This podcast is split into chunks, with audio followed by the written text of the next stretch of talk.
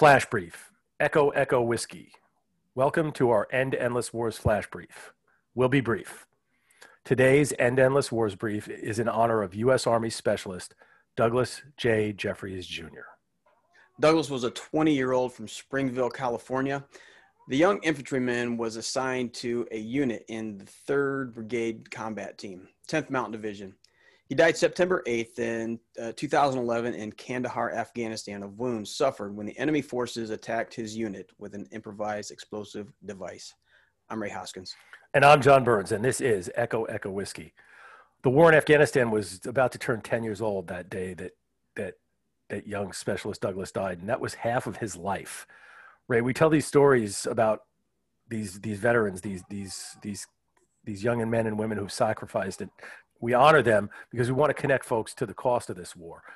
Specialist Douglas would have been 29 today if we had just taken a slightly different approach to foreign policy and switched from primacy to realism and restraint. You know, you are absolutely right. I, th- I think you're 100% on there, John. It is time that we started applying some realism to our foreign policy. So let's talk about realism. Let's talk about it one day at a time. Tell us about the very first principle of realism. Okay, well, John, you and I have talked about this before, and you know, I'm going to use some big words here, but I'll explain it in just a second.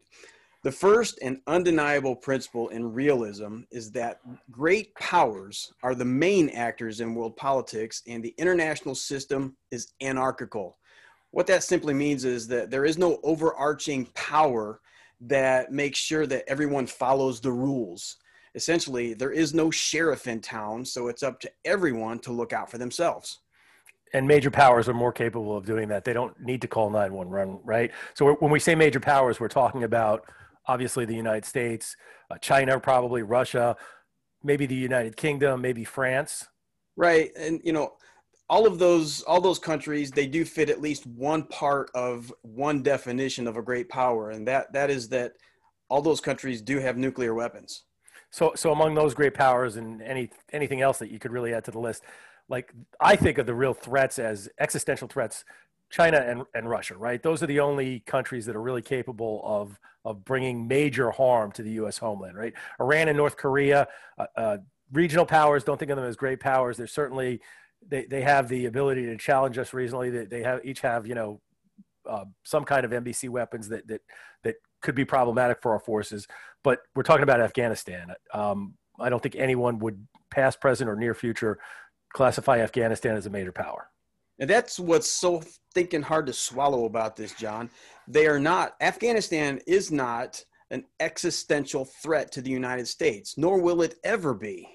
So, Specialist Douglas died 10 years into a war that at that point we weren't fighting against a real threat to U.S. security. Correct. But, you know, let's, let's go back to September 11, 2001. We were attacked. We did have a responsibility. We did have to go to Afghanistan and dismantle the Taliban because think about it, they were actually supporting those uh, those those men that that blew up our buildings. But under under a realism model, states, including great powers like the United States, we do have to respond to direct attacks, especially when it's on our homeland. And even even if the the so-called threats are not existential threats, we still have to respond. Yeah, as not just a realist, but as a native New Yorker, as you're aware, I can understand that. Um, we definitely had to go after the Taliban.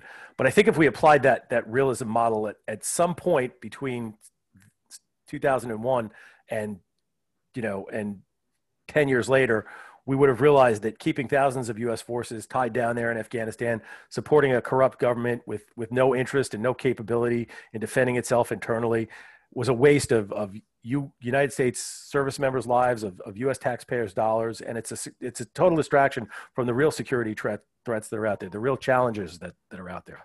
Right now, you're onto something right there.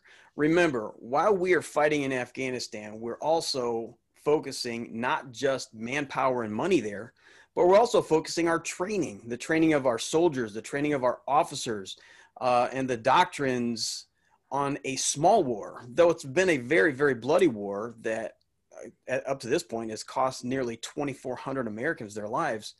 Nearly the same amount died on September 11th, 2001. Yeah, and, and in Afghanistan, most of those people didn't die in the immediate intervention, right? Most of them have died in the intervening 16, 17, 18 years since since we overthrew the Taliban.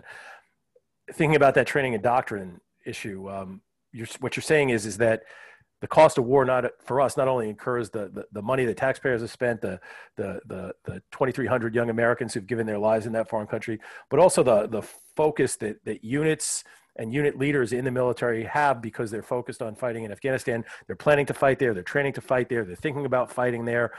They're reading intelligence products about about isis and taliban cells uh, instead of focusing on real threats. Exactly. 100% we are not focused on the right enemies or the right the right threats rather. Yeah and even the american military most powerful military in the history of, of mankind only has so many resources right? Even with that that resource we can't do everything. Right. We do not even in the even in america we don't have unlimited resources. And, and that is just another reason why that we need to put an end to these endless wars especially especially in afghanistan so that we can focus on real threats from major powers throughout the world. Well said, Ray.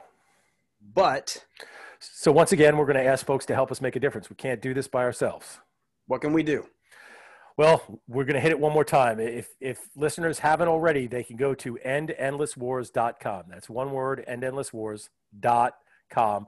And there's a link there that says Tell Washington.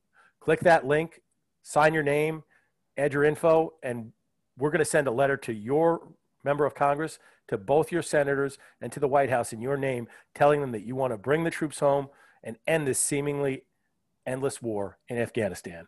For Echo Echo Whiskey, I'm John Burns, out. Ray Hoskins, out.